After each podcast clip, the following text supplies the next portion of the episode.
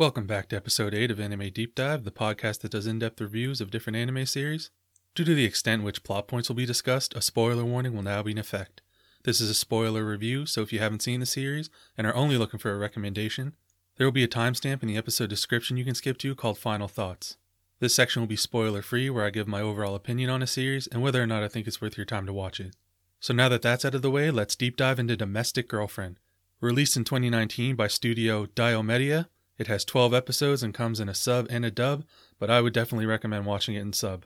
So the way I discovered this series is I was just adding anything that looked remotely interesting on Crunchyroll to my queue, and then I would randomly select a show and Domestic Girlfriend came out the winner. So the story follows Natsuo, a high school student who in an attempt to get over being in love with his teacher Hina, goes home with a random girl named Rui he met while out with some friends. The two have a one time fling, mostly just to no longer be virgins, but we realize there is a deeper meaning for both of them afterwards. Unfortunately for Natsuo, his father has decided to remarry and begin living with a new woman and her two daughters. The eldest daughter, of course, being his teacher Hina, and the younger sister being his hookup Rui. Rui and Natsuo decide to keep what happened between them a secret in order to preserve their parents' happiness. So I did not know till much later, but supposedly the show is censored on Crunchyroll, not that things are covered like usual, but nude shots were specifically like removed. Finding this out almost a year after watching Domestic Girlfriend, I didn't feel like I missed anything or the show would have been better with these moments. You could still tell what was going on without having to see the anime titties. But if that's something that you're into, just know that those scenes are out there. So Natsuo, aka Naofumi from Rising of the Shield Hero. he has aspirations of being a novelist and making a living from writing stories. We discover he used to be a bit of a nerd, but he had himself a transformation makeover so he doesn't look like a complete dork anymore. His mother died while he was still a young boy, so it's just been him and his father for the past 10 years. And I just want to say off the bat, I feel bad for Natsuo because no one tells this poor bastard anything. I mean, Hina and Rui knew that their mom was dating and that the man had a son Rui's age. And like, wouldn't the girl's mother kind of feel like Natsuo's father wasn't being sincere in his marriage proposal when he hadn't even told his son about their relationship. Like Natsuo didn't know a thing about this. Then, within a week, he gets a whole new, very complicated family, has to move to a new house. Then Rui, unbeknownst to him, transfers to his school. So now not only is he keeping secrets at home from his dad, but he has to lie to his friends at school too. I'm pretty sure this is what the Fresh Prince meant by my life got flipped turned upside down. So Rui has a very blunt personality. She comes across kind of standoffish, and we see her having trouble connecting to people and making friends. And I actually liked her and Natsuo as a brother and sister dynamic, them bouncing off one another during their heated back and forth in the classroom, to them teaming up and following Hina around town. I didn't like their romance side of the story. They were much better as friends. And it's kind of funny because Rui is jealous of Hina's ability to easily connect with people because, like, Hina's very sociable. In return, Hina is actually quite envious of Rui's boldness. So it kind of just gives a little dynamic to each side of the sisters. And even though they have their own great qualities, they are kind of jealous of one another. But like I said, I like Rui and Natsuo as like a tag team. Like when they confront Shu and Hina about their relationship, Shu starts spewing that typical horse shit, thinking that he's slick. Then bam, Rui swills him with a drink to the face, runs off. And I'm actually happy that Natsuo ran off to comfort her right away. Like he didn't stick around to continue the argument. Like he went to go check in and make sure that Rui was okay. And this is just another one of those moments that we kind of see like the real love Rui has for her sister. So I think Natsuo was an absolute dick kissing Rui after Hina explained why they couldn't be together. Like I actually kind of thought that he finally understood and he was going to start like leaving Hina alone because she explained to him like the severity of what would happen if two people in their position got together, the issues that it would cause. But then he just goes and does the exact same shit. He starts doing it with Rui instead. Like you didn't do it with this sister, so you go for the other sister. At this point, he's just creating his own problems and setting Rui up to get hurt. I actually wanted to see Rui and Alex get together, them being such polar opposites, his hyperactive energy and her kind of like moody attitude. I think that would have been funny. So when we get to Hina, this is the couple that I was rooting for from the start. It's the girl Natsuo loves, and she's pretty cute. And without even knowing like the premise of the show, I knew that he would sleep with her off bat. She was all about the sexual harassment, smacking the students on the ass at school. The signs were all there that she was down for some student teacher relations. I also think that Hina's history of liking a teacher at a young age, she most likely relates to Natsuo, seeing how she's been in the position before. So I feel that kind of made it easier for Natsuo to get Hina to fold. And in regards to Hina falling for Shu, he could have just been trying to be like a good teacher and cheer her up, but like his little puppet show, that just screamed predator. And anime schoolgirls in this show are nasty. They're tearing Hina down when she didn't even really flirt with that boy in the slightest. Like those girls were wildin'. Hina's a bit of an airhead, like when she comes out of the bath naked, not remembering that the guys were there. As well, when we see her like kind of ask Natsuo to go on a day date with her, it's like sure you guys are family, but no one else knows that. So like if someone saw you outside of school together, it wouldn't look very good. Natsuo doesn't only just get a taste of what it's like living with a woman, but he has to live with one that he's put on a pedestal. Everyone has their own problems and bullshit that they keep behind closed doors, Hina is a total lush and exposes she has a bit of a problem with alcohol on the first night that they're in the new house. I mean, from her coming out of the bath, knocking back an eight pack, and then passing out on the couch, this is probably not the version of her that uh, Natsuo fantasized about. And then he finds out that she can't cook to save her life. His ideal woman just keeps falling short of the expectations that he's projected onto her. Then the ultimate debauchery the poor guy finds out Hina's a homewrecker. She's a side piece, she is the other woman. But I actually kind of feel bad for her. Like, we see her pretty emotional on numerous occasions because of this guy. He keeps hitting her with all the classic cliche lines about leaving his wife when the time is right. And unfortunately for Hina, you just can't choose who you love. When Natsuo confronts her about a relationship and she rips his shirt off and then punks him like a child, basically saying that he's not a real man, I would have been like, Woman, I know you can't cook, but you better damn well know how to sew. Put my buttons back on my shirt. Then we get to Momo. Momo's just a darling. All the other girls spread rumors about her, and they're pretty awful. And this is where I really connected with Rui because I base my opinions off interactions I have with people. You can't always take others' opinions into consideration. If someone's cool to me, I have no problem with them just because others have issues with them.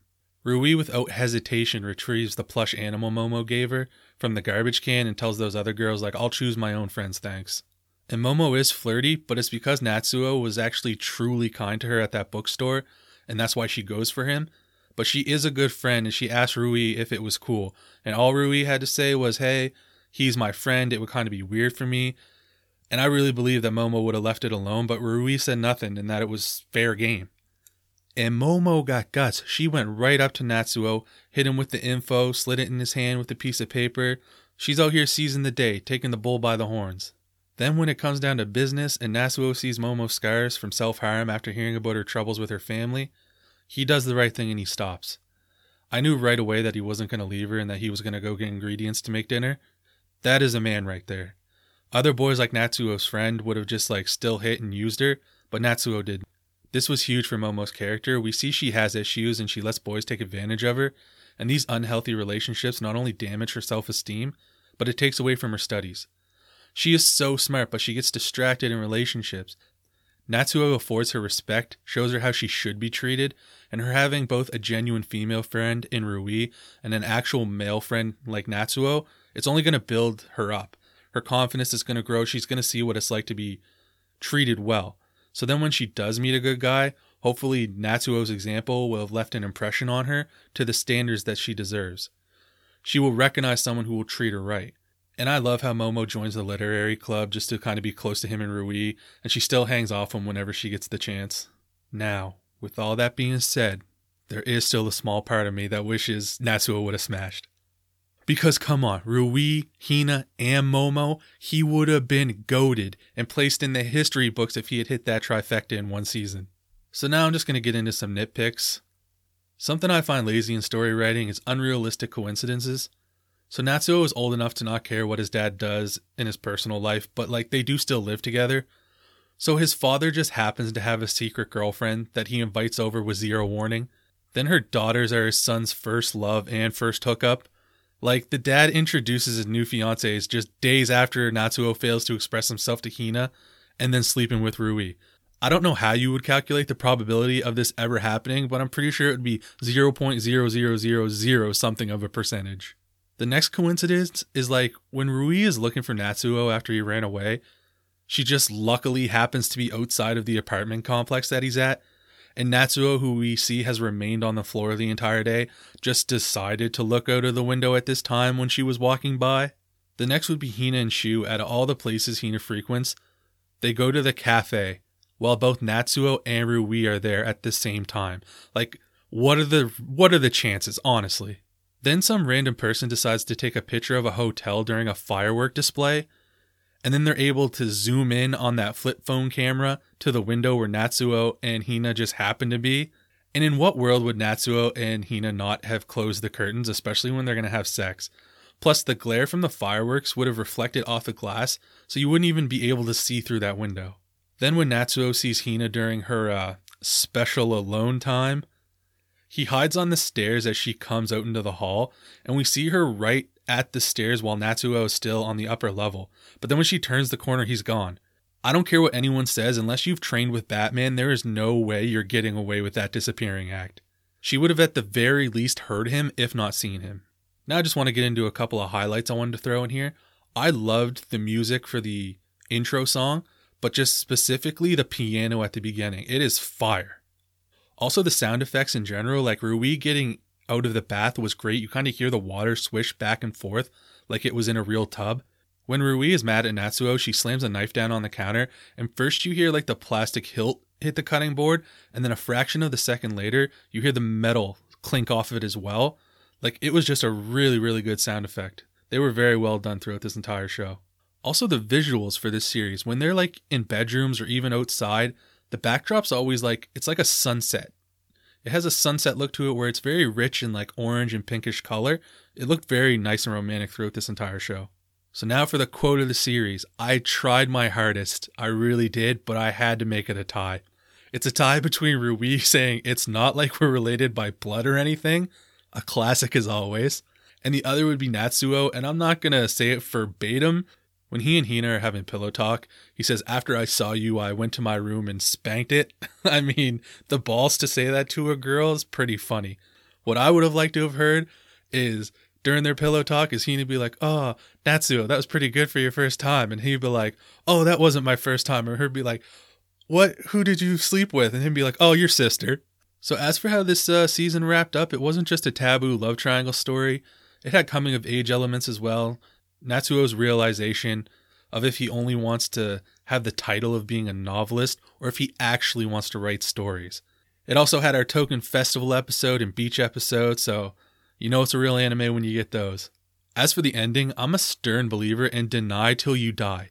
Hina should have said nothing, or be like, hey, that's a pretty gritty photo. I see how it may look bad, but my mother recently remarried Natsuo's father, and to keep him from being teased, we kept it a private family matter. Natsuo wasn't feeling well, and he knows that I keep headache medication in my purse, and I was simply checking his temperature forehead to forehead to see if he had a fever. Boom! Your job saved, no need to transfer. You don't have to get your post breakup, new haircut, new me. And one detail that I really loved is I'm glad we get to see that Hina has Natsuo's book and that she knows that it won an award. I thought that was nice. All right, now we get into final thoughts. Domestic Girlfriend was a good taboo romance story that thankfully had no creepy, blood related brother sister crap. The characters were all very well written, and visually, this anime had like a style of its own. I would definitely recommend you watch the series if you're looking for a romance anime that doesn't take itself too too seriously. I actually hope Domestic Girlfriend gets a season two. I feel there's much more story to explore here. All right, that's going to do it for this week. Hope to catch you in the next one. Bye.